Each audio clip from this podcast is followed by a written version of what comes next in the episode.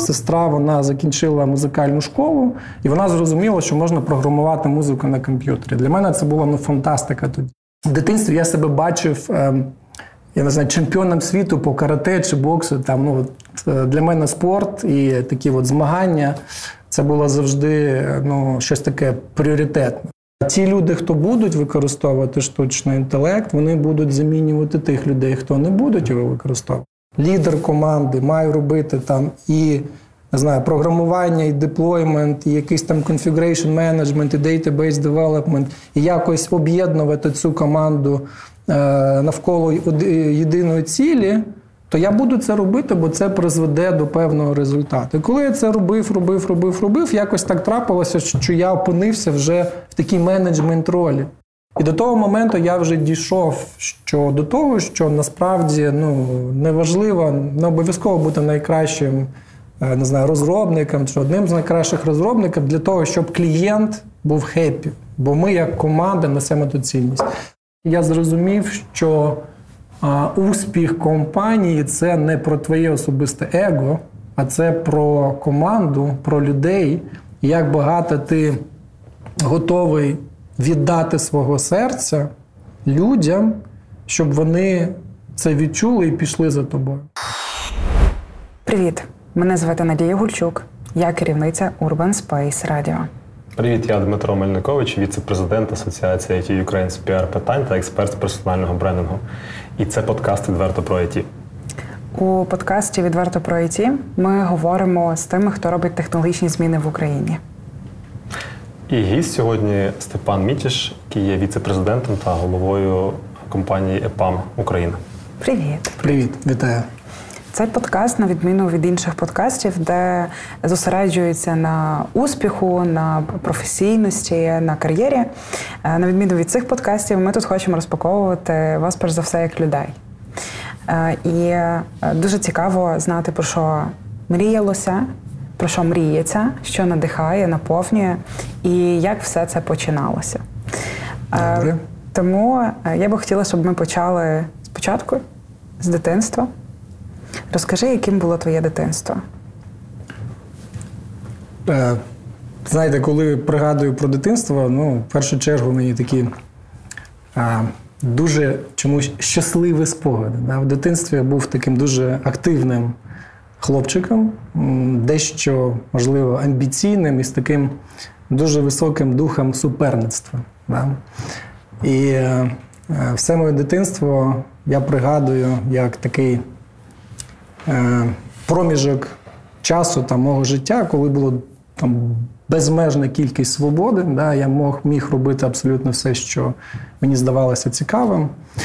Ось, І це насправді дуже приємні спогади, бо зараз там трох, трохи інше життя. Да, там в мене є діти, сім'я, робота непроста тощо. Тому дитинство було круте. Я виріс е, в Миколаївській області, є таке місто Південно-Українськ, це місце е, енергетиків. Тобто там в нас є одна з п'яти, з п'яти українських атомних станцій. Ось ем, з цікавого. З 5 до по 10 по, по 10 років, з 5 до 10 років я е, був з батьками в Болгарії. Тобто батько поїхав до Болгарії, місто Козлодуй, будувати там ну, атомну станцію для Болгарії. Це був такий обмін досвідом. Mm-hmm. Тому там певну таку свідому частину свого дитинства я провів саме в Болгарії, е, побачив там світ, да, ну, за кордон, так би мовити, да, в, в, тоді ще в радянські часи. А, І тоді в Болгарії в мене з'явився перший персональний комп'ютер. Тобто це було десь 87 рік. Тоді це були абсолютно інші девайси. Да? Зараз ви з айпедами, ми там з Apple Watch і айфонами, тоді не було інтернету. Тоді комп'ютер персональний він ну, мав абсолютно інше значення, але я тоді закохався в комп'ютери. У мене була старша, старша ну, була є старша сестра. Да? І тоді я був десь, не знаю, в другому, третьому класі, можливо, в школі. Да? Вона вже була там в старших класах, 8-9 класи, їм також в них були там вже програмування. Да? Mm. І ми разом взяли той комп'ютер, він називався Price 8D. Ось там був е, касетний магнітофон. Да, Хто там знає, там в той час там були також там комп'ютери там популярні там ZX Spectrum, але в Болгарії це був саме Price 8D. І ми брали ту книжку Basic, да, і там по по цій книжці Е, вбивали там так, от blindly, е, да, оці програми, там, яка там генерувала музику, там якісь там банальні там калькуляції тощо. І, в принципі, це була моя така любов. Там, безумовно, я грав в ігри, як там, ну, як хлопчик. Да? Але оця любов до комп'ютера, до програмування, ну, вона така от з дитинства в мене мені була присутня. Я хочу а, запитатися, ти сказав, що ви там блендлі. Е... Ну, ти слухайте, ну, третій, другий клас я там не розумів основ е, програмування, не розумів, е, ну, скажімо, Е, яку цінність це може принести, але я був дуже такою любопитною людиною, mm-hmm. да, дитиною. Мені було все дуже цікаво, і це було таке кохання з першого погляду. Тобто я закохався в комп'ютери, і вже після того, ну можливо, це якось, е, скажімо, визначило мою кар'єру до певної міри. Я тут хотіла звіритися, що це просто як на помицьки, там на осліп, щось там ви починали. На осліп була книжка, де там були певні програми, інструкції. Що ти хочеш зробити, це там вбиваються такий програмний mm-hmm. код. Якщо це такий програмний код, ну ми вбивали. Да. У мене ще раз ем, сестра вона закінчила музикальну школу, і вона зрозуміла, що можна програмувати музику на комп'ютері. Для мене це було ну, фантастика тоді. Ми там оці ноти вбивали, да, там були певні там оператори на бейсіку, які там генерували ту музику. Ну, Для мене це було шалено, коли там є, не знаю, там тоді е, в нас був так так само там цей двохкасетник Тошиба, і е, там ми слухали Майкла Джексона, там я не знаю, які там ще були групи, тоді вже не пам'ятаю. І коли там ти умовно береш там і того Майкла Джексона вбиваєш на тому комп'ютері, то було фантастика. Зараз там для молодь мене не зрозуміє, але тоді це було фантастика. Ось, ну так потрохи я починав вже е, ну, краще розумітися, на що на що таке програмування, що таке Basic. Потім там в школі він з'явився, тому ну, це було таке перше кохання. Також дитинство це ну, багато було про хобі. Да? Тобто, як я казав, я такий був достатньо амбіційний, активний, е, любопитний, любопитна дитина. І е, в дитинстві я себе бачив ем, я не знаю, чемпіоном світу по карате чи боксу. Там, ну, е, Для мене спорт і такі от змагання це було завжди ну, щось таке пріоритетне. Я дуже цим цікавився, такий саме цей дух суперництва. Але в певний час там були певні там проблеми зі здоров'ям, і я для себе прийняв рішення, що якщо я не стану і не можу стати там чемпіоном міра, там я не знаю, по карате чи там я не знаю по боксу. Е, то мені е, треба бути кращим в чомусь іншому. Mm. І це щось інше це було навчання. Десь до, можливо, сьомого класу я був таким хорошистом, да, але ніколи не був найкращим в чомусь конкретному. І коли я зрозумів, що моя мрія розбилася, стати там великим спортсменом через там ну, певні певну травму, то е, я вирішив, що я буду успішним в чомусь іншому. Це щось інше було, як я казав, саме навчання. І мені дуже сподобалася математика, алгебра, геометрія.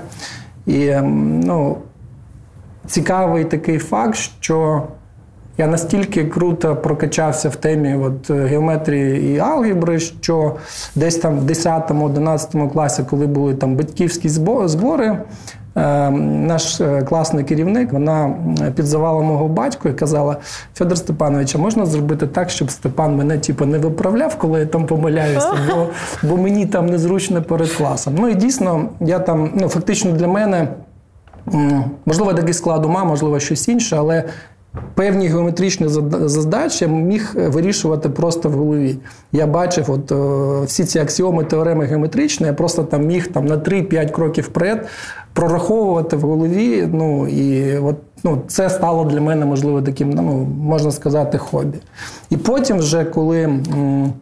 Скажімо, батьки казали: ну ось Степан, от в тебе є вибір стати юристом, бо це модно, економістом, там, бо це так само майбутнє, чи програмістом. Е, я обрав програмістом, але я взагалі не розумів, що це означає. Взагалі не розумів, що це означає, бо той світ програмування, який є зараз, і та індустрія програмування, яка зародилася вже і в Україні, і в цілому в світі, це абсолютно інша річ, порівнюючи там з кінцем 90-х 90-х років, тобто, коли я вступав, це був 97 рік. Тоді ще не було айфона, тоді ще фактично не було інтернету, тоді ще фактично там персональний комп'ютер він ну не мав того значення, яке от він має зараз, в 21 сторіччі. Ось, але я пішов, пішов по зову серця, як то кажуть, і вважаю, що не прогадав. А ти казав, що ти ну, поставив собі ціль в спорті, і вона не, не, не реалізувалася. А взагалі спорт був? Я займався плаванням з 3 по 11 клас. Чому я не любив? Тому що по складу характера мені потрібна команда, мені потрібно якесь там змагання, плавання це ти бачиш тільки оцю дорожку, ти дивишся Соло вниз, історія. постійно диш, дих, дихаєш. Да. І це таке, типу, боротьба з собою, де немає тої командної складової. Да. Тому, коли ти мріяв, там, я не знаю, бути футболістом, чи там боксером, чи каратистом, да, а тобі кажуть, що плавання це те, що тобі потрібно. Ну окей, круто. Я це робив, але це не було моїм таким, знаєте хобі. Але так я займався плаванням. Так само з хобі е, було модно. Я там ну, ще раз е, слухав багато музики, різної музики. Да, Я вважаю, що е, ну, в мене немає якихось жанрів, які я там люблю чи там не люблю. Я вважаю, що в кожному жанрі музики є там якісь речі, які просто круті. А що ти слухав? Я слухав багато чого, починаючи з Джексона, якоїсь попси, закінчуючи Metallica-ою, Nirvana-ою, там да тощо.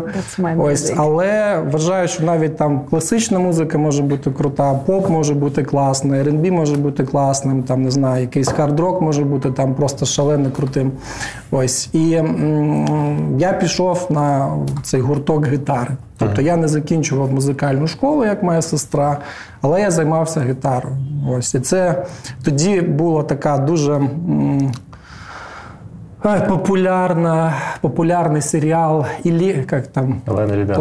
Олена і ребята, да, там оце був Себастьян, Та, там ну, ти, ти замала да, для для цього. Але це був такий шалений, шалений крутий серіал. Там був цей ударник, бас-гітаріст, гітарист. І в нас була там така спільнота в класі, коли ми пішли от, вчитися гітарі. Ось я грав на там ритм гітарі. В мене друзі там були, хтось був там бас-гітаристом, хтось був там ударником. І В нас була навіть своя рок-група в школі, яку ми назвали рок-група Рєпка. Да, І там робили певні виступи. Ось тому ну насправді ще раз в мене спогади про, про дитинство такі дуже щасливі, коли в тебе є безмежна свобода, коли ти був таким по-справжньому мрійником, коли ти був взагалі не освічений в тому, що таке життя, і тобі здавалося, що жодних там кордонів взагалі немає. Я досі так вважаю, що кордони, кордони люди собі малюють, але ну, дитинство було круте. Незважаючи на 90 за вікном. А, Незважаючи на 90 за вікном, абсолютно вірно. Ну і зараз там подивіться там на покоління 21-го ну, от, е, століття. Да? Тобто ну, це трохи інші діти, трохи інші цінності. На жаль, е, багато людей шуткують, але там це так напівжарт жартують. Ну, напівжарт, ну ми ми ж андроїди да, до певної міри. Ми вже залежні від цих девайсів. І якщо там нас забрати iPad, айфони там чи чи інші телефони, ну в когось навіть будуть, на жаль, ось можливо зараз це не в тему теми дитинства, але як думаєш, можливо взагалі забрати? Чи це вже наша нова реальність? Я вважаю, що це вже нова реальність, і просто уявити людину без е, девайсів буде дуже важко. Бо фактично, ну. Ну, давайте от подивимося про штучний інтелект. Да, от Зараз дуже хайпова тема, там чат GPT тощо. Я особисто вважав, що 5 років тому замінити девелоперів просто неможливо. Неможливо. Бо це настільки складно та комплексіті, яка є в нашій індустрії, настільки ну, не піддається там якомусь там да, аналізу там, і м, переводу в такий типу AI-формат. Але зараз подивіться, що відбувається. Я погрався нещодавно з чат GPT. Він пише листи краще, ніж я. Я пишу листи останні 20 років, і це не мій найгірший скіл писати листи, але він це вже робить краще, ніж я. Далі там я погрався трошки там з тим, як чат GPT генерує програмний код, ну це просто шалено. Тобто те, що я робив в 20 років, коли я був там вже непогано освіченим програмістом, Е, в мене б на те, що я зробив декілька днів тому за секунди, пішло би там години, якщо ні дні. Тому я вважаю, що ні, це вже ну, ну це, це вже частина наших, частина нашого дітей, життя. І я не вірю в те, що роботи чи штучний інтелект повністю нас замінять. Але е, ті люди, хто будуть використовувати штучний інтелект, вони будуть замінювати тих людей, хто не будуть його використовувати. Ми про це ще поговоримо далі в розділі. Тому тому скоріше ні, ніж так. Я, Я не вірю в це. Я хочу повернутися назад так, до дитинства. Так. І а, е, ти згадував, що ти грав багато комп'ютерні ігри. Так, Що було це таке? Так. Що це були за ігри? На касетах такі. А, так, це були касетні ігри. Е, Значить, Що таке Pravits 8D? 8D? Це такий тип аналог е, французького комп'ютера Oric Atmos. Він був дуже популярний саме у Франції у 80-х роках. І фактично болгари зробили такий клон того Oric Atmos. Вони взяли ту саму платформу, це був процесор Motorola, там 6502, було 48 кБ пам'яті, не було флопі дисків, був просто там касетний магнітофон, з якого ти міг там загружати ігри, чи навпаки там зберігати код у вигляді вигляду цього ну, магнітної ленти. Ну, Мабуть, там наші діти навіть не розуміють, що таке там магнітна лента і касети. То я. Ось, да. Ні, касети я знаю. Е, так. Е, ну Навіть зараз, якщо там є, знаєте, софтвер, де там ще такі є кнопочки з дискеткою, типу, зберегти. І ну, діти вже не розуміють, а що що то за значок такий. Да? Ну, не суть. Тому ігри були різні. Ем, але це такий восьмібітний формат, якщо там розумієте, вони такі дуже примітивні зараз. Але той геймплей, який вони надавали, і то відчуття фантастики, коли ти в них грав у 80-ті чи там на початку 90-х років, це було таке е, щастя, чи там рівень тих от гормонів ендорфінів не порівняний з тим, що ти зараз можеш отримати. Бо зараз будь-яка ігра гра комп'ютерна вона не викликає в тебе тих почуттів фантастики. Бо зараз все можливо. Ти вже нічому не здивуєшся. Тоді, коли прогрес от тільки починався там, да, якось експоненційно зростати, там кожна якась річ, там, не знаю, вчора ігри були там чорно-білі, потім вони стали там кольоровими. Ти такий вау. Там Потім з'явилися ці 16-бітні якісь там ігрові консолі. Ти такий вау. Тому ну, різні були ігри. Я ніколи не був таким ігроманом. Коли я вже там вступив до університету, я взагалі там перестав грати. Ось, але так, це була частина дитинства, коли там можна було сидіти годинами за там тим комп'ютером. Батьки казали, ти там, типа, іспортиш кініскоп телевізора, що ти там робиш, ну таке. Ось, ну але так, це було хобі, таке шалене, шалене захоплення. Я, до речі, зіпсував телевізор на комп'ютером пошук українським. а, І де ти проводив дитинство влітку? В принципі, я не часто їздив до бабусь дідусь своїх, е, іноді проводив час е, в бабусі. Да, Ми там дуже класно проводили час. Моя бабуся по лінії матері вона була така дуже освічена людина, вона була е, вчителем географії, але була дуже така нечитана, дуже крута, авторитет для мене. І вона була шаленим. Вона шалено вболівала за там. Ну, фактично, вона була фанатом спорту. Тобто бабуся дивилася хокей, дивилася футбол. При цьому вона була дуже освіченою людиною, і вона краще за всіх грала дурачка в карти, краще за всіх грала в шахи і в ці от уголки. Ніхто бабусі не міг не міг да, перемогти. І в принципі, ну от в мене такі спогади, якщо там казати не про час там з батьками. А от про час десь там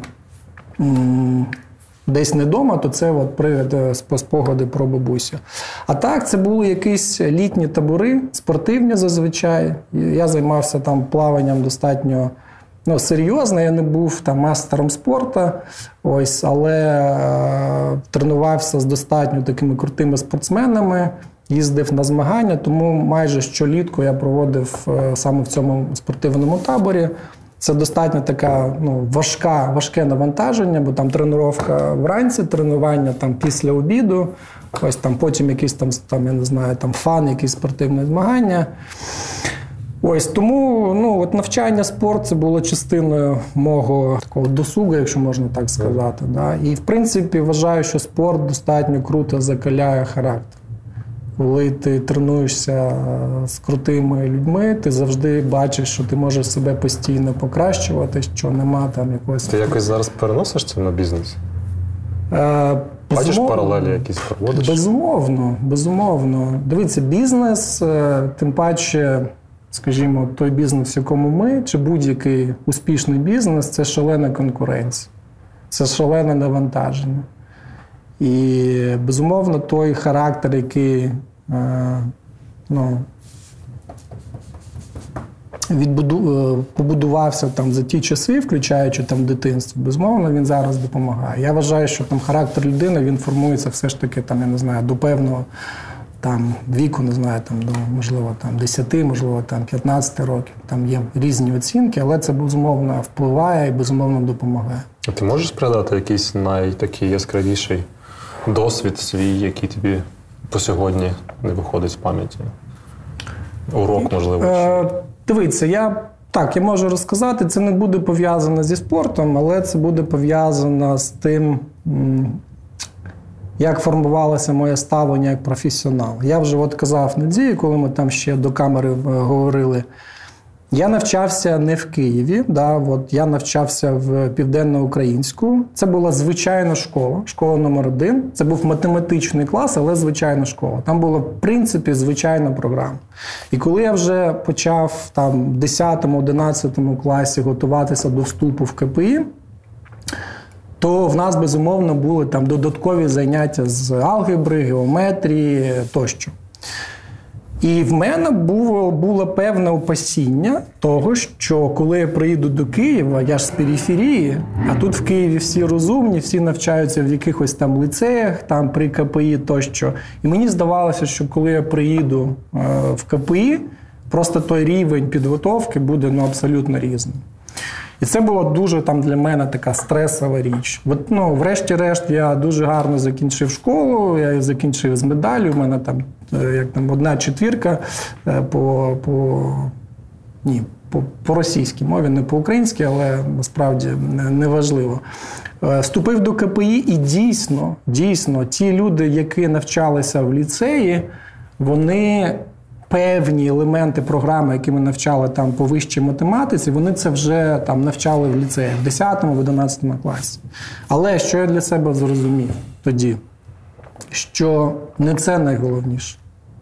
Є така китайська мудрість, що якщо на старт поставити дуже талановиту людину, але ледачу, і середнього таланту людину, але дуже працьовиту, то до фінішу першою прийде друга людина. І коли я побачив, що так, мені не вистачало певних там навичок чи знань, да, через те, що програма в наших школах була дещо інша, через таку дуже важку працю і дуже велике бажання досягти там певної цілі, е, там не знаю, через семестри чи через два я вже почав по вищій математиці мати кращі результати, ніж ті дуже талановиті люди з набагато кращим ну, набагато кращою освітою, ніж ніж я. І для мене цим апогеєм було ну, вершиною да, цього розуміння стало те, коли я пішов на математичну олімпіаду в КПІ і зайняв там на своєму потоці друге місце. Уявіть, да, той страх, який в мене був там перед тим, як я переїхав до Києва, да, там умовна дитина з периферії. І коли я зайняв друге місце на все все там е, КПІшній олімпіаді з вищої математики, я зрозумів тоді, що жгуче бажання і така непохитна віра. І важка праця, вона завжди тебе приведе туди, куди ти будеш намагатися прийти. І це це найважливіше. Тобто не обов'язково бути там найталановітішою людиною, треба мати чітку ціль, е, непохитну віру і багато для цього робити. Класно, таке усвідомлення в такому віці це на все життя. Ну, скажи, до певної міри так, це важливо. А скажи, якщо ми би розділяли етапи життя, так. І давали їм якийсь музичний супровід. Як би звучало твоє дитинство, твої шкільні роки, студентство, перші професійні кроки і зараз? Ой, ну це така непроста, непроста вправа. Дитинство, можливо, Smooth Criminal Майкла Джексона. Да? Тобто це була така свобода, там багато різних речей, коли ми навчалися, там помилялися, там десь шкодували. Е, зараз це е, е, не знаю, там інститутські якісь роки, це можливо щось там з Нірвани таке от, енергійне. Smells like Teen Spirit чи щось таке, не знаю. Зараз це щось ближче до такого, ну, не знаю, або джаза, або, можливо, такого рока, да, але такого дуже елегантного. Ось. Якось так. Тобто, в принципі, ну, моє становлення як е, особистості, воно дійсно е, таке дуже контрастне. Тобто, я там в 16 років, я в 25 років, і я зараз там в 41 рік це трохи інші люди. Але я думаю, що цінності вони плюс-мінус однакові. Просто ти вже ці цінності обертаєш там ну, такими вже м'язами, трохи там іншої іншої якості. Коли ти розумієш, що ну, життя не чорно-біле, коли певний такий юнацький максималізм він десь відходить, ти стаєш менш наївним, ти розумієш, що ну, умовно, як там така мудрість, да, там все в житті відносно, і там обличчя твого найкращого друга може бути обличчям там мого найгіршого ворога. Да? Тобто, все дуже так відносно в житті. І ця от мудрість, досвід, воно десь там допомогло мені ставитися там зараз вже до певних речей абсолютно філософськи.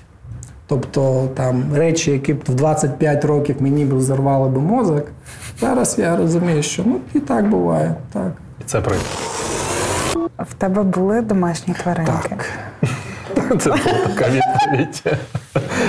Тваринки, да, в мене так, в мене все життя воно пов'язано так чи інакше з тваринками. Е, все дитинство в нас були коти. Так сталося, що в моєї матері так само були коти все життя. В неї ніколи не було собак. Тому в мене з дитинства завжди були коти. Був кот Вася, який там мене нянчив, коли я був ще в люльки. Потім був там кот Барсік, потім був кот там е, Тутанхамон, потім були ще якісь коти. І ну не знаю, кожні там якісь там 5-8 років ну, були коти. В Болгарії так само, я коли е, мені було там 6 років, я то по якісь там е, по якомусь будівництву в котловані там, там я лазив да, і знайшов якогось там е, котенка, приніс, і ну, батьки не змогли відмовити, тому в нас з'явився кот Барсік. Ось.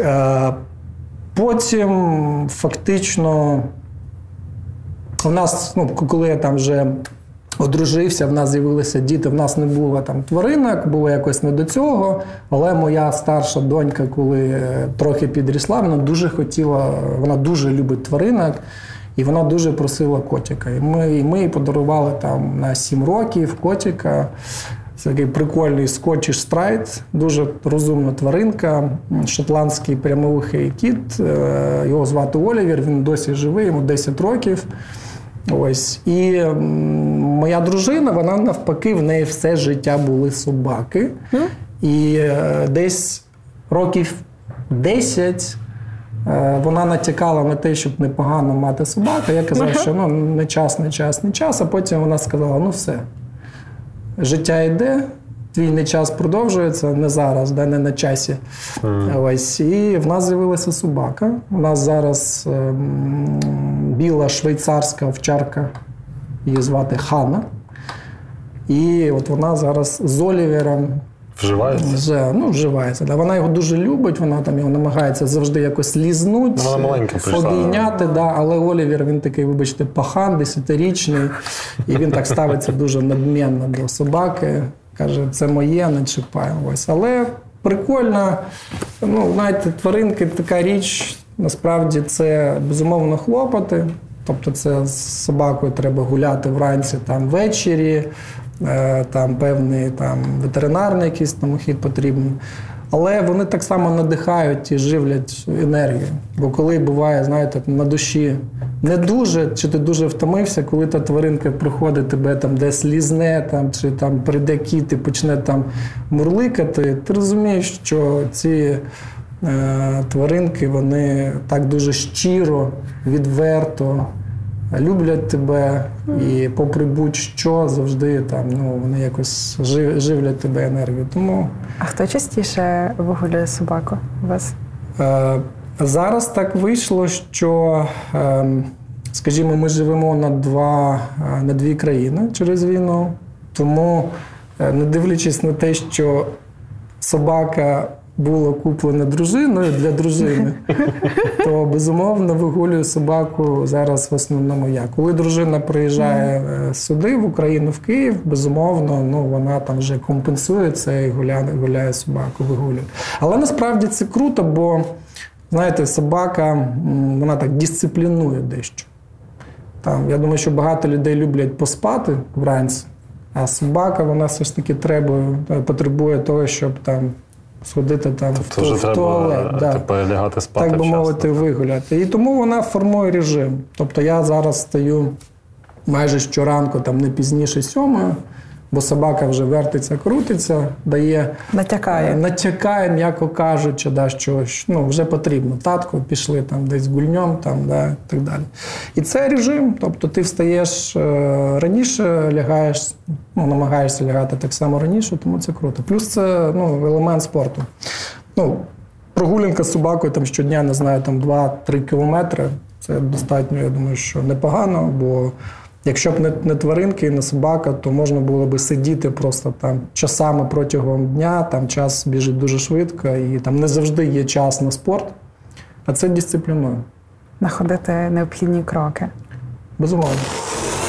Скажи, будь ласка, ти говорив, що готувався до вступу в КПІ. Так. Та, і це, так розумію, був вже усвідомлений вибір напрямок руху твого, твого дальшого професійного. Так, безумовно. Як я казав, у нас був математичний клас, і вибір насправді був не такий великий. Були там певні університети в Миколаєві, там корабельне будівництво, корабельне будівництво, були певні університети в Харкові, але в принципі ну, в Одесі, там так само КПІ. Але чомусь ну, був такий тренд, що всі хотіли до Києва, чи більшість хотіла до Києва. І фактично по своєму складу е, розуму я такий більш е, е, ну, про точні, науки. Тобто математика, як я казав, це моє. Ну, які точні науки в Україні? Ну, найкраще, мабуть, чи один з найкращих вузів, як я вважаю, це безумовно КПІ. Ось чи знав я, що це буде програмування саме? Ні, не знав. Це я це обрав вже там фактично, коли мене поставили перед таким вибором або юрист, або економіст, або програміст. Я, як я казав, я не розумів, що ніхто не міг сказати тоді, що буде такий бум it технологій. Бо зараз, в принципі, уявити життя без IT неможливо. Будь-яку річ, яку ми беремо, там камера, якими ми знімаємо, айпеди, годинники, да, там, все це зараз потребує певного програмного забезпечення. І чим там більше ми будемо йти вперед, тим більше цей вплив IT буде. Тому тоді цей вибір був такий несвідомий, але я точно розумів, що це буде інженерна професія. Я дуже вдячний десь дещо і батькам, які мені купили той комп'ютер, і десь навіть той фортуні, да, яка мене підштовхнула саме в цей напрямок. Бо ну, тоді не можна було сказати, що програміст це професія, яка оплачується краще, ніж якась інша професія. Юрист. Ні. Можливо, юрист чи економіст тоді виглядало більш привабливо. Але, от, можливо, десь завдяки тому моєму життєвому шляхові і е, певному там, не знаю, фортуні того, як розвернулося все там на планеті Земля, ну, я дуже радий, що я там, де я є. І насправді, от, ну, в тій ролі, де я є зараз, я також дуже радий, що в мене був такий потужний бекграунд, і я дуже добре знаюся на цьому бізнесі. Якщо від, відкинути там всі оці от речі пов'язані там з керівництвом великої компанії, там це психологія того керівництва і багато багато інших речей, але дуже добре розуміюся на тому, що таке програмування, в чому сенс цього бізнесу, як він працює. І коли навіть там я говорю з інженерами, мені набагато простіше говорити з ними саме на їх мові, розуміючи набагато краще їх проблеми, яких певні там обмеження тощо. А ти вже працював, коли вчився? Е, Так. Е, В мене, ну, як я кажу, така достатньо цікава історія. Е, От з цим е, стереотипом того, що тут в Києві все, вибачте, геніальне, а я приїжджаю там з периферії. Оцей такий запал до, до, довести собі і, можливо, довести оточуючим, що я можу. Да, Воно було на протязі там, ну, багатьох років моєї кар'єри. І я вступив е, в політех і вже ну, там, в принципі, пройшов навіть по, як мідаліст, там, там, трохи поза конкурсом. Ось. Е, але вже на першому курсі я зрозумів, що я хочу більш, більшого і мені потрібно шукати роботу. Це був десь 99-й рік. Тоді знайти роботу було не так просто, бо не було того буму IT, який був там, наприклад, останні роки. І фактично таки був замкнуте коло. Тобто не брали людей без досвіду. Ось, А щоб отримати досвід, ти все рівно якось мав би там працевлаштуватися. На другому курсі в мене там вже були певні також цілі, і я вирішив, що мені потрібно шукати ту роботу. І десь з кінця другого курсу я знайшов роботу. Це була моя перша робота. і Мені насправді дуже е, пощастило, бо фактично на цій першій роботі там фактично я працював там, не знаю, вибачте, за за, за, за їжу, да, так би мовити. Але тоді я познайомився з людиною дуже розумною, яка фактично була ментором певний час для мене. Ось це була невелика компанія, яка займалася гемблінг бізнесом. Я не буду називати назву. Але то, то оточення, те, то оточення людей, з ким мені довелося там попрацювати, ну, це були, це були дійсно круті люди. Ось і та людина, от Олексій Іванов, да, який був моїм ментором, фактично в мене е, той час, там, знаєте, рік був за три. Бо він мене там е, фактично дав мені ту базу необхідну. Я прочитав там за його рекомендацією дуже багато професійних книжок. Тоді там це було там основи ОП, потім книги, які пов'язані з. Е, тоді ще це називалося Extreme Programming, там Test Driven Development, інші речі, і багато-багато інших книжок. І коли, знаєте, щоб щоб стати чемпіоном, треба тренуватися з чемпіоном. І коли тебе поставили в таке оточення, де ота людина, мій ментор, да, вона була дійсно крута, я її дуже поважав. Я розумів, що мені є дуже багато куди ще зростати, то це фактично було таким стимулом робити більше і більше. Тому так, я працював, е, паралельно навчався, при цьому закінчив КПІ з червоним дипломом, який в мене ні, ніхто ніколи не, не запитував, я його нікому не показував. Ось, е, Але це був це був крутий досвід, і насправді було непросто поєднувати і навчання, і кар'єру. І десь вже там на четвертому курсі я там змінив компанію на іншу, таку більш більш відому, яка займалася там також дуже цікавими речами. І тому так, в мене той інститутський досвід він був о, такий дуже-дуже якісний, дуже ефективний. Я вважаю, який допоміг моїй кар'єрі. Ти е, навіть сам сказав, що було важко, угу. бо мені суб'єктивно, слухаючи твою історію, я е, відчуваю, що на тобі був дуже сильний тиск. Бо окрім того, що ну там якось внутрішньо ти відчував стереотип, що нібито, будучи не з великого міста, ти не можеш. І це е, ти мене виправ, але мені воно відчувається, ніби що це вже наперед до себе предвзяте ставлення з якоюсь, ну можливо, меншовартістю через порівняння з е, іншими. Дивись, я думаю, що це що це якийсь комплекс факторів. Да? Той гештальт я для себе закрив, коли я зайняв друге місце на Олімпіаді. Крапка. Я його закрив. uh Але як я казав, в мене з дитинства я був дуже амбіційною дитиною. У мене було дуже багато бажань. Дуже багато. Тобто я завжди хотів чогось більшого, ніж там, не знаю, мали мої батьки. Я хотів дати там краще. Ем, не знаю, ем, можливості моїм дітям. І в цілому я бачив, ем, ну там, скажімо так, я ставив певні цілі і завжди намагався до цих цілей цілей йти. Тому це не це не тільки чи навіть не стільки тиск, це бажання, жгуче бажання до, довести собі, що все можливе. А як ти перезавантажувався? Тоді, е, дивись, тоді, коли ти молодий, коли ти дуже амбіційний, дещо наївний, я взагалі не відчував жодного, жодної втоми, чесно. В тебе не було сім'ї, в тебе не було дітей, в тебе є тільки навчання і робота. І воно все було нове, все було дуже цікаве. Як я казав, е, я вважаю, що я щаслива людина саме тому, що я обрав ту професію, яка фактично була моїм хобі з дитинства. Є от такий колишній чемпіон Формули 1 Себастьян Феттель. І він колись сказав, що коли ваше хобі і робота співпадають, то ви щаслива людина. І от е, подивитися там, якщо подивитися на гонщиків Формули 1, вони ж такі адреналінщики, да? тобто вони в них також оцей дух суперництва, ну він просто шалений, коли ти на швидкості 350 км в час там е, ну, ганяєшся. Да? І при цьому їм платять шалені гроші, якщо ти показуєш там найкращі результати.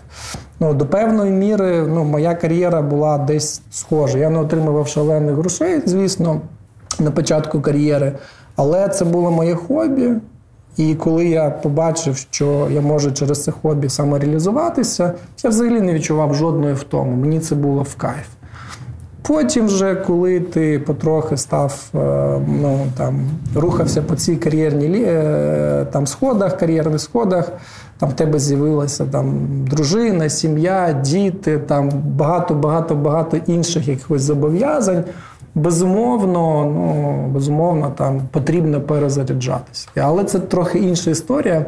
Якщо ми хочемо про це поговорити, в мене є певні е, рекомендації нашим глядачам, як я це роблю і що я би порекомендував. Якщо цікаво, можемо про це поговорити. Так, давай. Мені дуже цікаво завжди було працювати з крутими людьми крутими, більш досвідченими, е, е, з більшим досвідом, там, розумнішими тощо. І в нас був дуже такий один з, з, з таких найбільших клієнтів на той час, де в мене були такі дуже теплі стосунки з CTO компанії. І той CTO для мене був прикладом енергії, там, візіонерства, того, як треба багато працювати заради успіху, але в нього трапилося, ну, називаємо це лихо, коли фактично він через роботу втратив сім'ю, а потім через те, що він перегорів, він втратив ту саму роботу, заради якої він працював 15 років. І коли він вже пішов. Я трішки ті... переб'ю. Так. Можеш пояснити для глядачів, хто такий CTO? Так, безумовно, CTO – це Chief Technical Officer, тобто це головна людина в компанії будь-якої, яка відповідає за цифровізацію, за технології. Да? Е, клієнт це був такий фактично фінтек-стартап. Тобто вони там почали наприкінці 90-х і використовували технології Microsoft для того, щоб робити фінансові системи на Уолл-стріт. Ну, не суть. Да? Тобто, фактично, ця людина поставила пріоритетом номер один в своєму житті роботу. Але через це втратила все. На жаль. І потім, коли ми зустрілися з цією людиною в Україні, він вже працював в іншій компанії. Ось мені тоді було десь 33-34 роки. Я ще не грав ту роль, яку граю. Ми, от, У нас був, була вечеря, і він сказав мені: Степан, ти там одна з ну, одна з тих людей, е, кого я поважаю дуже сильно. Я хочу з тобою поділитися однією мудрістю, до якої я дійшов, на жаль, якби через от таку кризу да, в житті. Він каже, що в кожної людини має бути певні речі, які нас живлять енергією. Це може бути будь-що. Для когось це там діти, для когось це там мандрівки, для когось це спорт, для когось це може бути інші речі. Так он, він мені сказав е, таку річ, яку я запам'ятав на все життя. Ти маєш чітко розуміти, що це. І ти маєш захищати це до останнього. No matter what. І е, розуміючи те, через що він пройшов, я до тих слів е, поставився дуже дуже поважно і відповідально. І якщо, наприклад, 25 років для мене основним пріоритетом була кар'єра, робота, потім там здоров'я, сім'я тощо, да, можна ту послідовність міняти. Зараз для мене найголовніше сім'я, здоров'я, потім робота. І це дуже важливо, я вважаю, бо е, робота буде завжди. А сім'я, здоров'я це ті речі, які ми можемо, на жаль, там втратити. І нікому на роботі не буде потрібен там, вибачте, хворий Стьопа, е, Діма чи Надія. Да? Нам потрібні люди енергійні, е, які вміють і класно працювати, і класно відпочивати. Що я роблю особисто? Е, по-перше, це мої хобі. Я їх не відпускаю. Спорт. Я дуже такий ярий фанат Формули 1, UFC. Е, бокс. Тобто я там щовихідний е, знаходжу там час подивитися якийсь івент. Це може бути там якийсь там, не знаю, UFC 260 чи там Формула 1. Ем, я там вболіваю за команду Red Bull. Колись це була Red Bull Honda, У мене перша машина Honda була. Я тому так, типу, такий дуже постійна людина. Коли це ну, моє, я, значить, я за це тримаюся до останнього. Red Bull вже там Ну, вони ну, Це вже не Honda, там вже це Red Bull, вони там Red Bull Powertrains роблять, наче свої, хоча там технології інші. Ось, і от ну, перше, це спорт. Я це не відпускаю. Для мене це важливо. В дитинстві так само я дуже багато дивився е, разом з батьком там лижі, олімпіаду, так само бокс, так само Формула 1. Там колись там ще вболював там за Деймона Хіла, коли він там супер, е, був суперником. Е, Шумахера. Да? Е, по-друге, це е, спорт як спорт. Да? Тобто, у нас навіть був рух на роботі, ми займалися кросфітом. Що обіду ми ходили на турнік і там Брусія. Е, зараз, на жаль, через те, що фактично після ковіду всі почали працювати з дому, там трошки там хтось там постарів, хтось там пріоритети змінилися. Ось, але в мене поряд з домом так само є турнік, є брусія, вдома є гіря. І в принципі я е, намагаюся, ну може не щодня, але регулярно займатися спортом. Так само я люблю мандрувати сім'єю. Для мене це важливо. Ми завжди намагаємося їздити в якісь інші, інші ну, різні частини світу. Е, останнім часом я дуже захопився всім, що стосується штучного інтелекту. Дуже багато читаю, дуже багато дивлюся відео, граюся сам зі штучним інтелектом, чат GPT. Е, у мене так само є традиція зустрічатися з друзями і ми граємо в покер. Це такий дуже крутий дистрес. Ось насправді покер це дуже прикольна гра, яка допомагає зрозуміти психологію людини. І коли ти непогано знаєшся на людях, і коли ти дуже гарно знаєш ще своїх конкретних ну, е, друзів, хто вони, що вони, як вони, то покер допомагає, е, скажімо, ще краще розуміти ще людину, да, коли вона блефує, коли вона не блефує тощо. Тому рекомендація для всіх наших е, слухачів і глядачів це чітко знати те, що вас живить, ніколи це не відпускати. Це найголовніше. Насправді наше життя складається з різних рішень. Так. Яке найбільш некомфортне рішення ти прийняв? Дивись, я скажу так: я не жалкую ні про що в житті. Все, що ти зробив всі ті рішення, що ми прийняли, навіть якщо вони були невірні, це досвід. А досвід ти не можеш купити, не можеш прочитати в книжках. Да? Тому я не можу назвати там якусь річ, за, за за, яку я шкодую. Чи зробив би якісь і е, речі по-іншому, якщо була б там машина часу? Можливо, зробив, бо так, ми всі люди. Але це дуже просто, да, як там думати зараз про те, що могло бути там по-іншому в минулому. Тому я ні, ні про що не шкодую. І кожна навіть невдача це крутий досвід. Тут питання, як ти до цих невдач ставишся. Е, знаєте, так само є така мудрість, що неуспішна людина впала, вдарила колінки і боїться встати, бо було боляче і страшно впати ще, впасти ще раз. А людина, яка цілеспрямована успішна, вона впала, відтряхнулася і пішла вперед. Тому головне просто робити висновки зі своїх помилок. Скажу так, я ненавиджу помилятися, але як я, як і будь-яка людина, я багато помиляюся, але сподіваюся, що і намагаюся робити висновки і так, скажімо, не повторювати тих самих помилок в житті.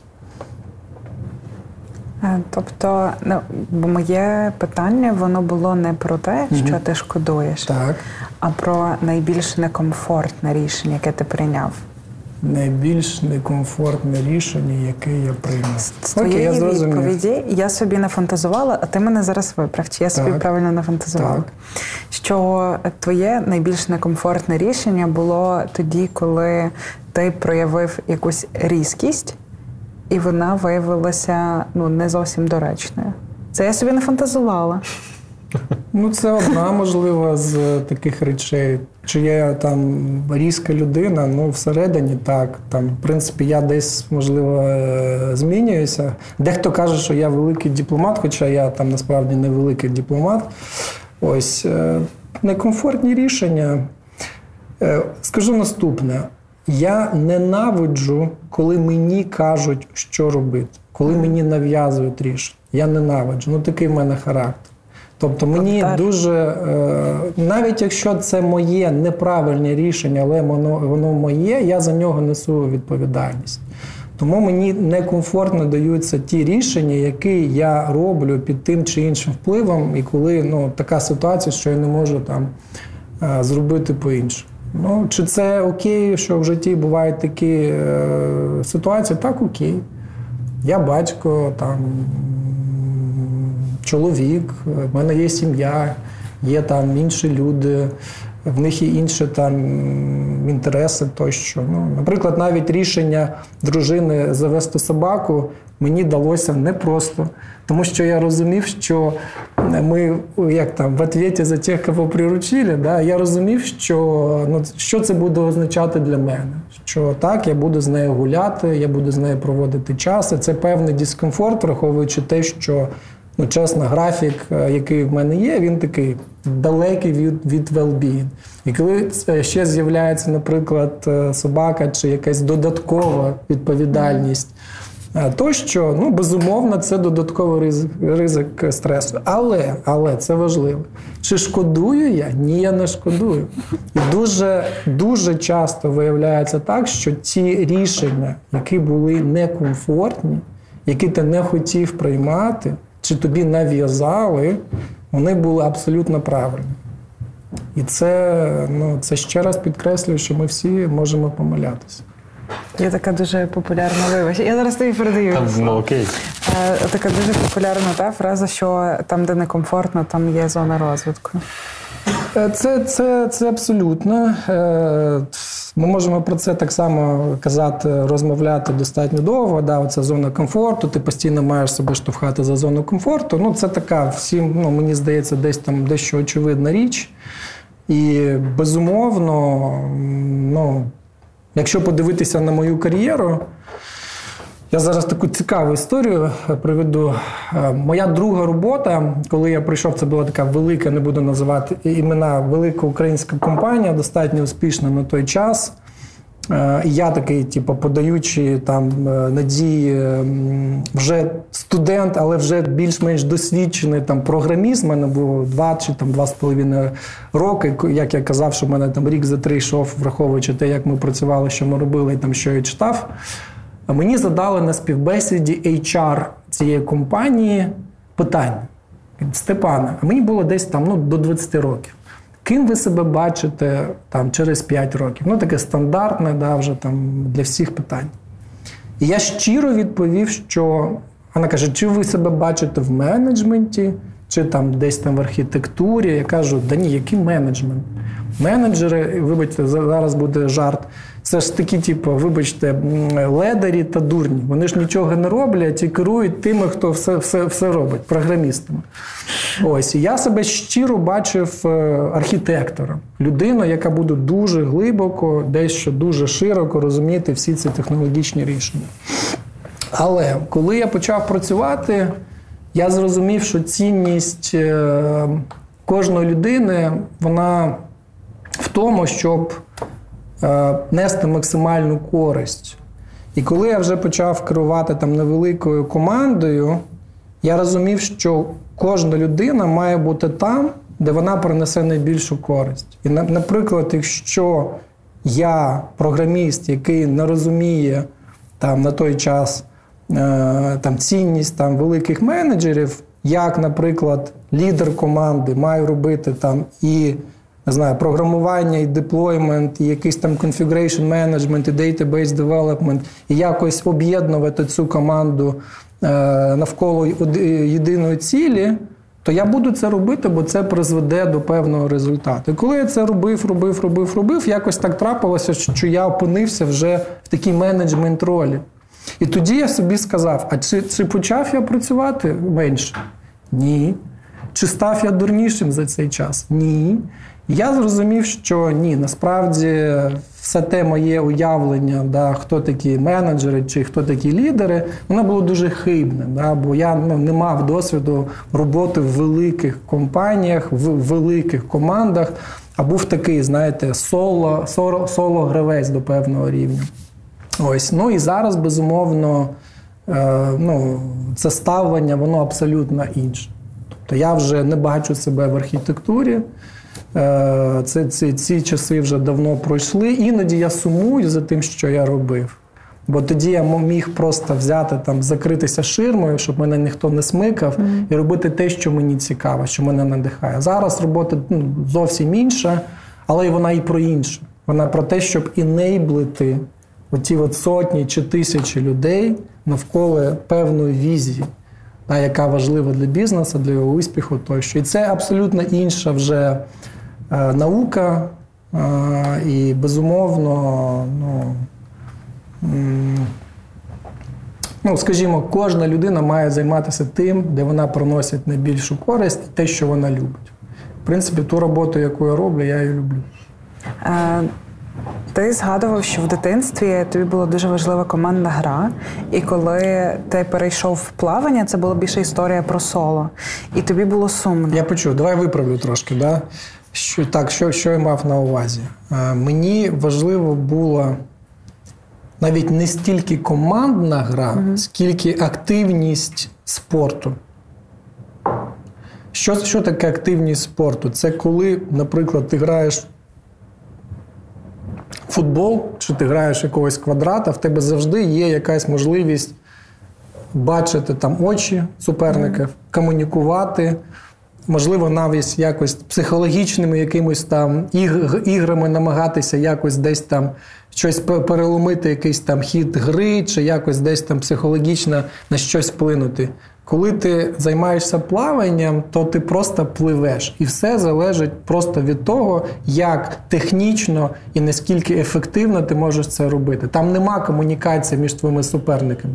Ну от якщо подивитися на якийсь на якийсь там боксерський матч, вони навіть іноді, не дивлячись на те, що в них є капа у, у роті, да, вони можуть якось там щось один одному казати. Да, Така психологічна гра. Мені цей компонент завжди був важливий.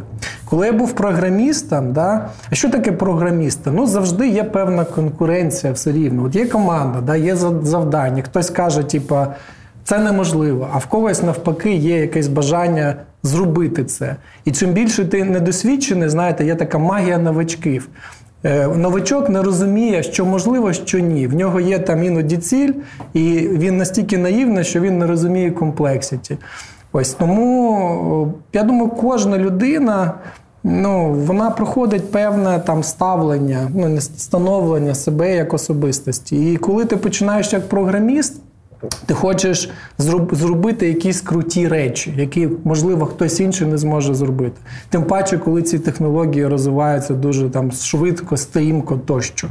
Коли ти вже керівник, наприклад, навіть невеликої групи цих програмістів, тобі тобі не стільки важливо, хто з них там цю задачу зробить швидше, чи краще, чи якісніше. Тобі важливіше, щоб ви як команда досягли там певного результату.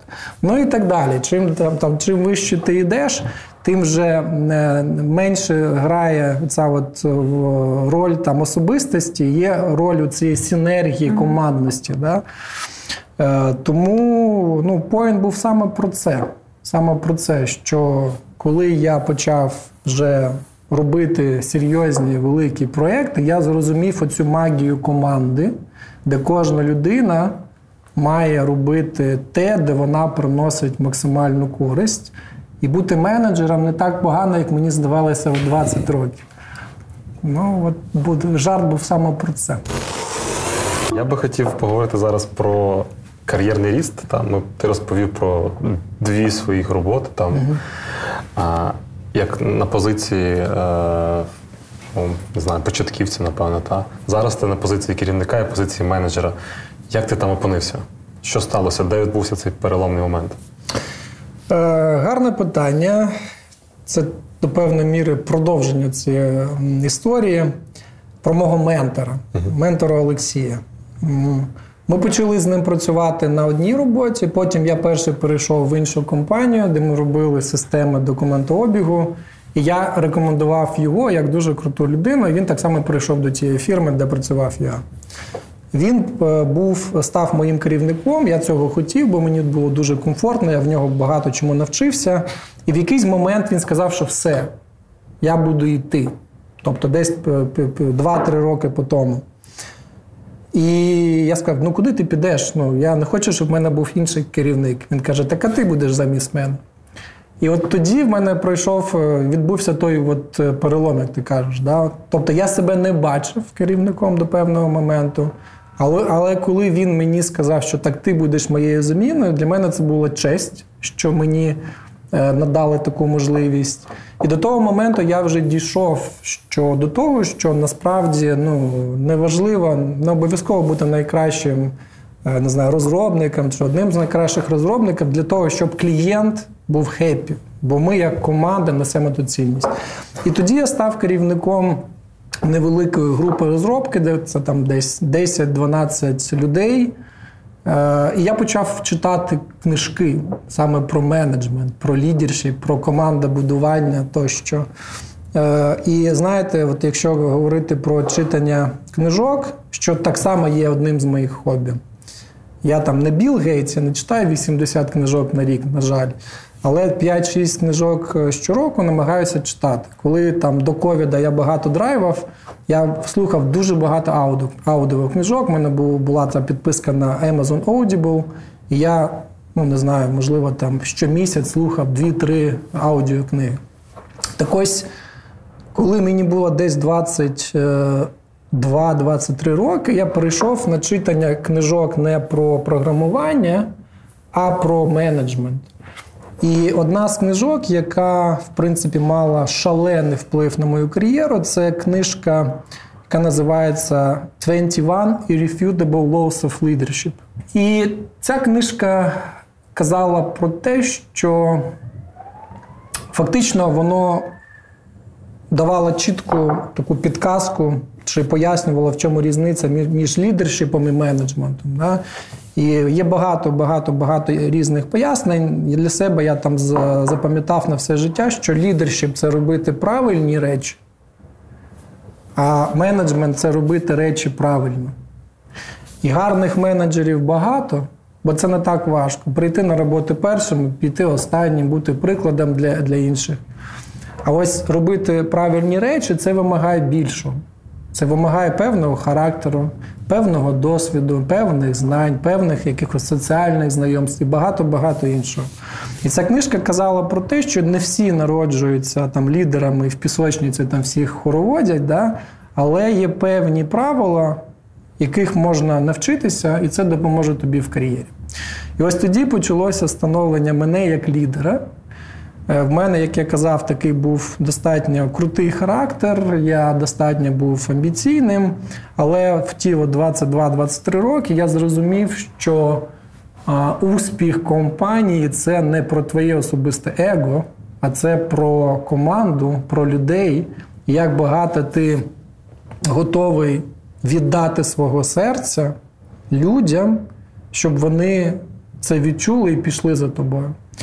І чи було важко? Так було важко. Чи я суттєво працював над собою? Так суттєво працював над собою. І е, зараз я для мене, е, знаєте, приклад ідеального лідера наступний. От якщо я би там намагався вам пояснити чи глядачам різницю між лідером і менеджером, для мене, для мене менеджер чи просто менеджер це людина, коли трапляється якийсь успіх, вона йде і дивиться у зеркало і каже, який я крутий. А коли трапляється якийсь е, факап, то ця людина дивиться у вікно і каже, що не так з моєю командою. Оце так менеджер. Да? А лідер, справжній лідер, коли трапляється якийсь success great, він дивиться в вікно і каже, яка в мене крута команда. А, І навпаки, коли трапляється якийсь там, вибачте, fail да, або факап, він дивиться в зеркало і думає, що я не так зробив. Оце, от, в принципі, якщо сумаризувати то становлення, ту кар'єру. Е, і досвід, через який я пройшов, то це, от, в принципі, таке от дуже коротеньке резюме. Якщо говорити про деталі кар'єри, то я потрапив до ІПАМу у 2006 році. Був такий молодий, не дуже досвідчений менеджер, але який працював дуже багато над своїм характером і читав дуже багато книжок. І, в принципі, е, так сталося, що достатньо швидко я потрапив на достатньо цікавий проект, саме той фінтек, про який я казав. Це був на той час один з найбільших таких системно образу, е, ну, системних акаунтів тоді ще маленького ІПАМу в Україні. І достатньо швидко по кар'єрні, по кар'єрних сходинках я доріс до е, фактично керівника ну, такого великого портфоліо проєктів. Це було десь там, можливо, 300 людей. Це було таке портфоліо проєктів Малті. Multinational, тобто там були команди в Україні, були команди в Індії, були команди в Польщі.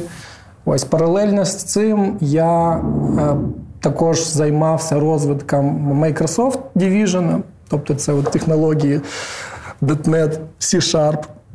Ось.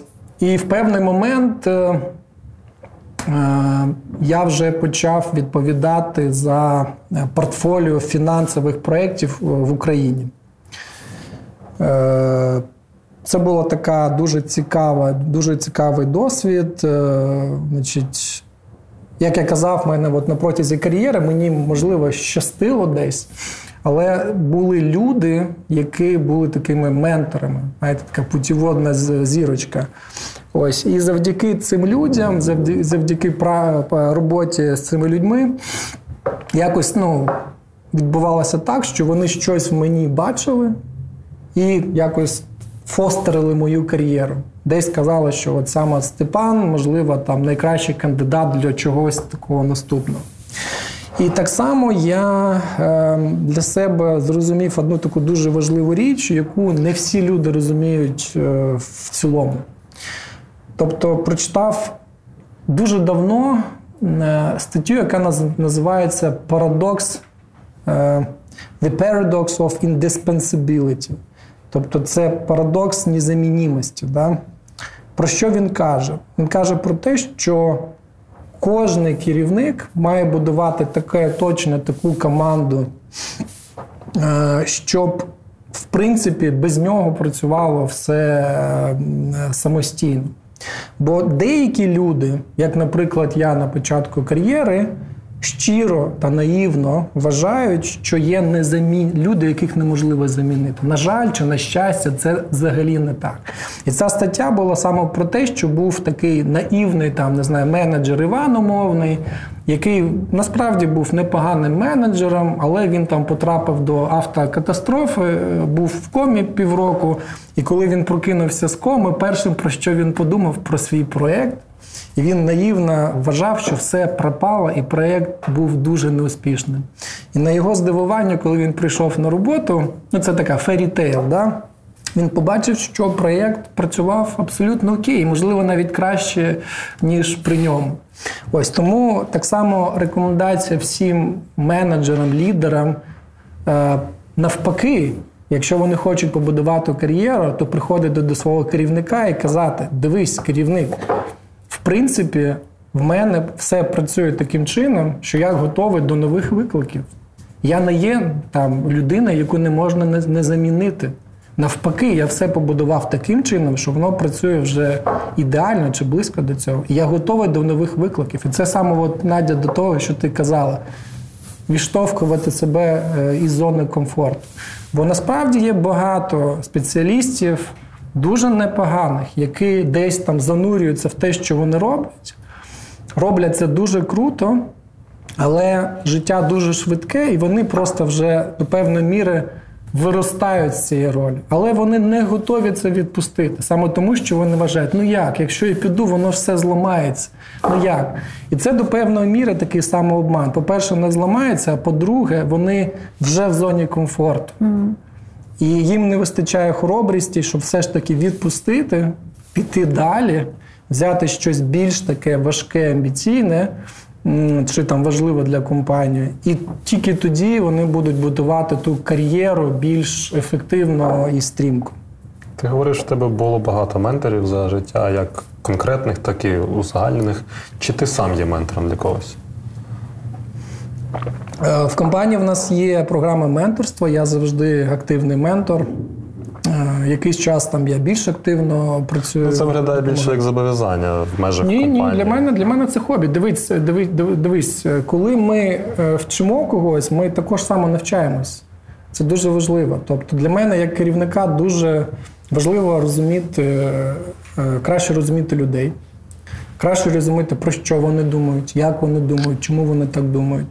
Тому це такий ще один кут погляду на компанію. Бо я, як керівник, достатньо ну, в одної з найбільшої компаній в Україні. Е, Можу бути дуже байст. Тобто в мене є там певна картинка картинка світу, да, але вона може бути дуже хибною. Е, тому, коли я говорю чи є ментором для будь-кого, я можу подивитися на певні речі з абсолютно різних кутів. І для мене це ну, шалений досвід. Плюс кожна людина вона унікальна. Я завжди е, розумію свої сильні сторони, але я так само завжди розумію свої слабкі сторони. В кожної людини завжди можна чомусь чомусь навчитися. Давай не так. Ти можеш бути ментором не для компанії, не для команди в компанії. Ну, якщо для цього є потреба, так і можу. Я відкритий для цього. Я не не, не є якимось активним учасником якоїсь там менторської платформи. Ну, на щастя, Умовно, якщо тобі хтось напише, безумовно, е, тобі буде цікаво. Якщо, ти ще раз, я я про цінність. Якщо це дійсно буде для когось цінно, і якщо в людини є жгуче бажання поменторитися саме зі мною, я відкритий. Я відкритий, я знайду час, безумовно. Головне, щоб це було для когось дійсно цінно. Опинившись вже на позиції керівника, так. чи не чи не, не піймала тебе хвороба мікроменеджменту? Що я думаю про мікроменеджмент? Мікроменеджмент це, я думаю, погано. Це перше. Що має робити менеджер? Менеджер має надавати візію, vision того, куди ми рухаємось чому ми рухаємося туди. І, можливо, як нам краще туди рухатися. І він, як лідер, має бачити це дуже чітко.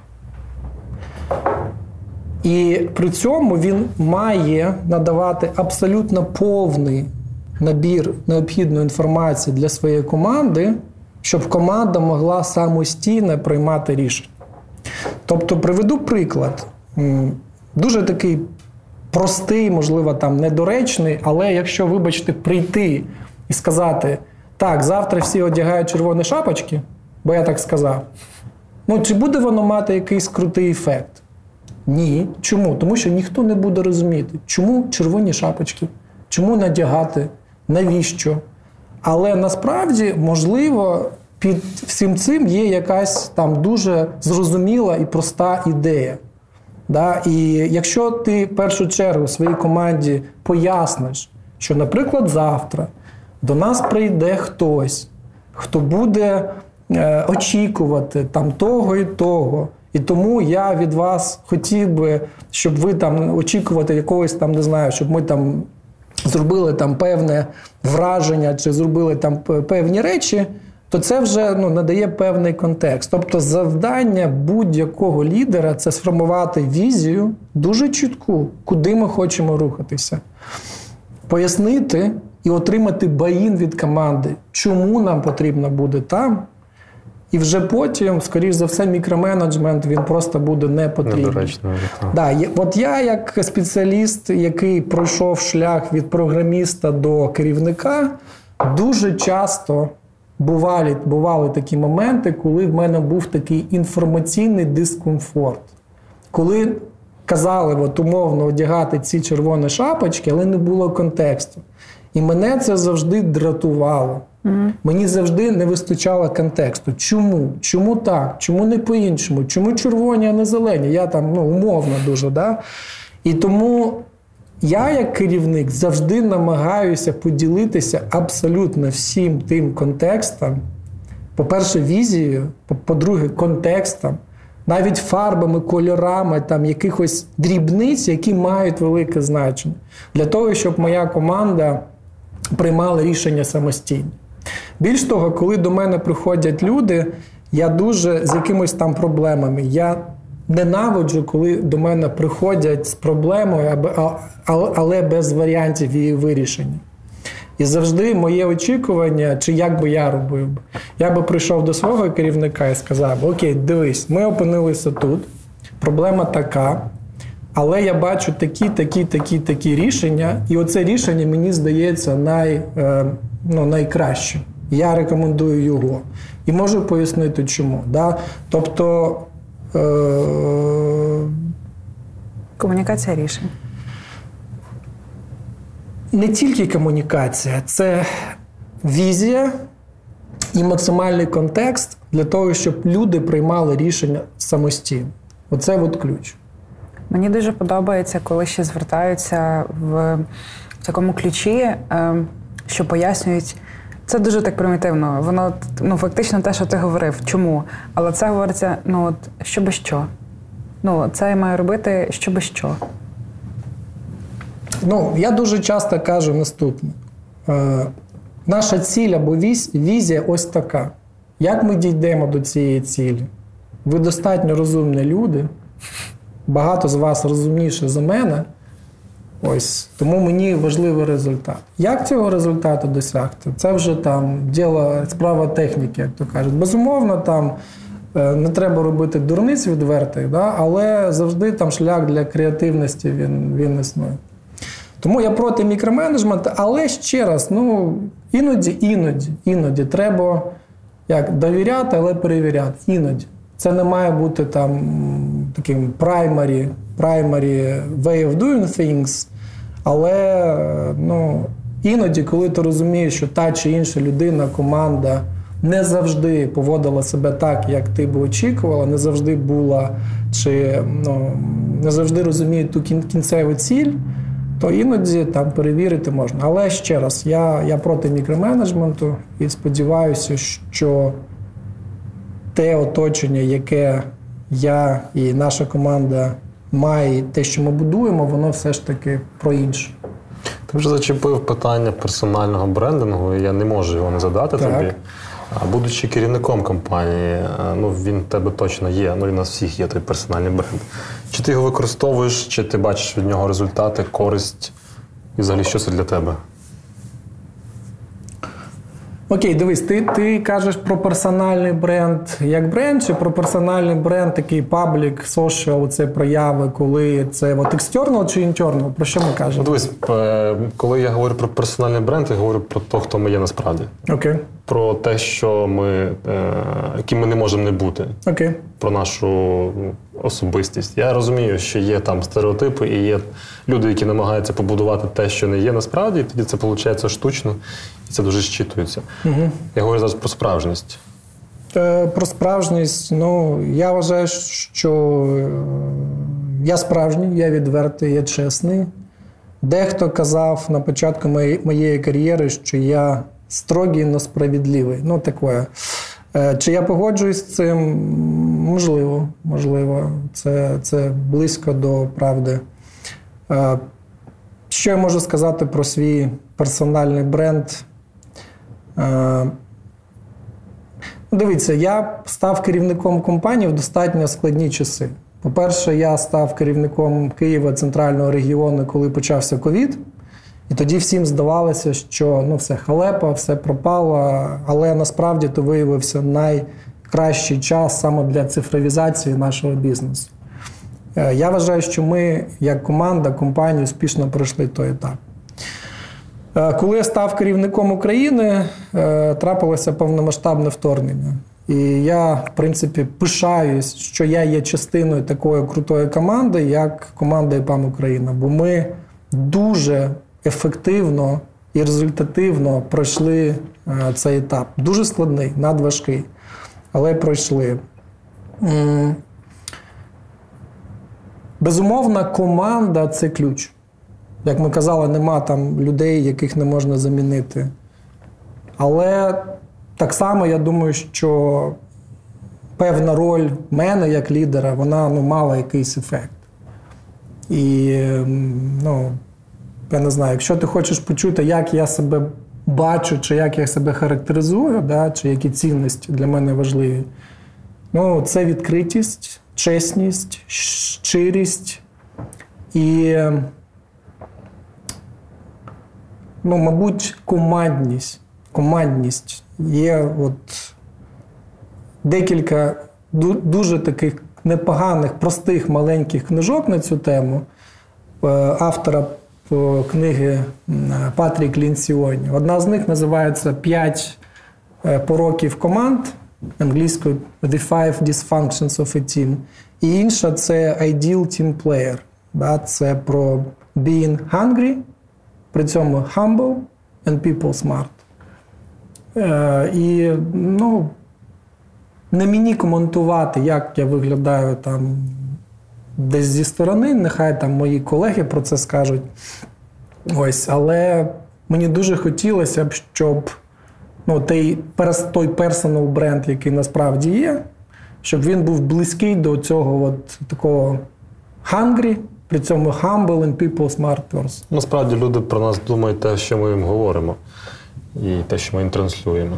Е, безумовно, я Що закладемо їм в вуха, те вони і знають. Від нашого фінансового партнера Укрсиббанк BNP Paribas Group. Скажи, будь ласка, чи ти інвестуєш? Якщо так, то можливо поділишся якимось інструментом. Так, я інвестую. Е, Раніше інструментів було дещо більше. Зараз через е, повномасштабне вторгнення е, в нас нема можливості інвестувати за кордон. Ось тому все обмежено інвестуванням в Україні. Це може бути депозити, це можуть- бути ОВДП, це може бути інвестування в комерційну нерухомість, є багато цікавих проєктів. І це може бути так само інвестування, наприклад, в СХ землі. Тому вибір є, і для бажаючих можна щось обрати для себе.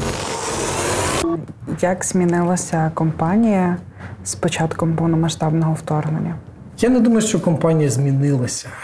Я думаю, що навпаки, це повномасштабне вторгнення було таким лакмусовим папірцем для того, щоб зрозуміти, наскільки ми круті, як компанія, як нація. І можу сказати, що там, якщо, наприклад, для Зеленського президента е, головний герой цієї війни це народ України, то для мене головний герой це епамери. це та крута команда, яка в нас є. Бо скажу чесно і відверто, коли почалося повномасштабне вторгнення, для мене особисто це був шок, це був страх, це була величезна невизначеність. І перші дні я щоранку прокидався з думкою, що це сон. І в мене не було впевненості в тому, що наш бізнес, взагалі український бізнес, взагалі країна е, Україна виживе. Але коли я побачив те, як і що робили наші спеціалісти, який потужний волонтерський рух був, і коли я замість того, щоб очікувати якихось ескалацій від клієнтів, отримував листи подяки, що, попри це велике переселення там з небезпечних районів в умовно безпечні, дехто релоковувався за кордон, ми все рівно в автобусах вночі працювали, програмували і поносили ту цінність клієнтів, як ми кажемо, results relentlessly, я зрозумів, що все буде гаразд. Тому для мене компанія стала, вона змінилася, але вона стала ще більш сильнішою, ще більш адаптованішою і такою такою антихрупкою, антифреджайл, як то, як то, як, ну, якщо так можна сказати. Тому все, що нас не вбиває, робить нас ще сильнішими і кращими.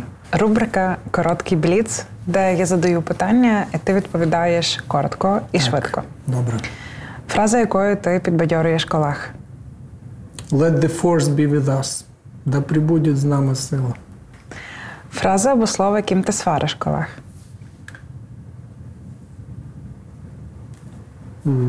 Не знаю навіть. Важко сказати. Як ти думаєш, що тобі найбільше дратує твоїх колег?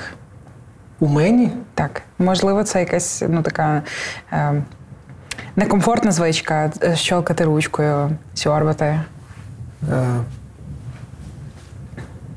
Не знаю, можливо, моя іноді наполегливість.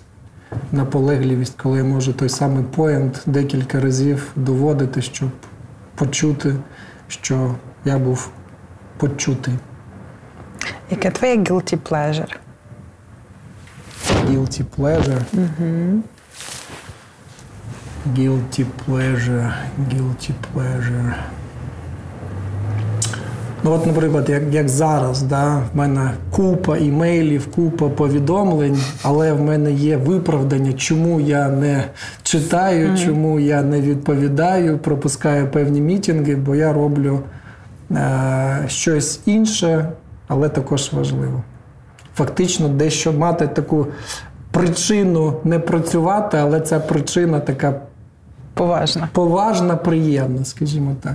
То ти з тих користувачів, кого на іконках е, месенджерів багато цифр, та, червоних? Цифр червоних. Ну, знаєш, є такі там, де пусто, є там, де тисячі. Ні, не думаю, не думаю. Не думаю, що я такий от злосний порушник. Комунікація. Що би ти обрав, якби мав можливість? Довше поспати чи потренуватися? Довше поспати. Приготувати самому, замовити на доставці чи поїсти в закладі? Заклад. Костюм, худік чи спортивки? Худік. Весь день зустрічей чи день листувань? День зустрічі. Бачити, говорити чи чути? Чути. Вечірка, сімейний вечір чи вечір наодинці? Сімейний вечір. Який твій улюблений читміл? А, З дитинства люблю е, хліб з варенням. З маслом. Без масла. Без масла, Без масла але з варенням. Почия від цього в мене. Треба масло. В мене ні. Обожнюю. А я нагадаю, що сьогоднішнім гостем був Степан Мітіш, віце-президент, голова компанії ЕПАМ Україна. Це був подкаст відверто про IT. Подкаст створено у співпраці Асоціація IT Ukraine спільно з Urban Space Radio. А генеральним партнером проекту Відверто про IT є Укрсиббанк BNP Paribas Group. З вами була Надія Гульчук та Дмитро Мельникович. Почуємось. Побачимо.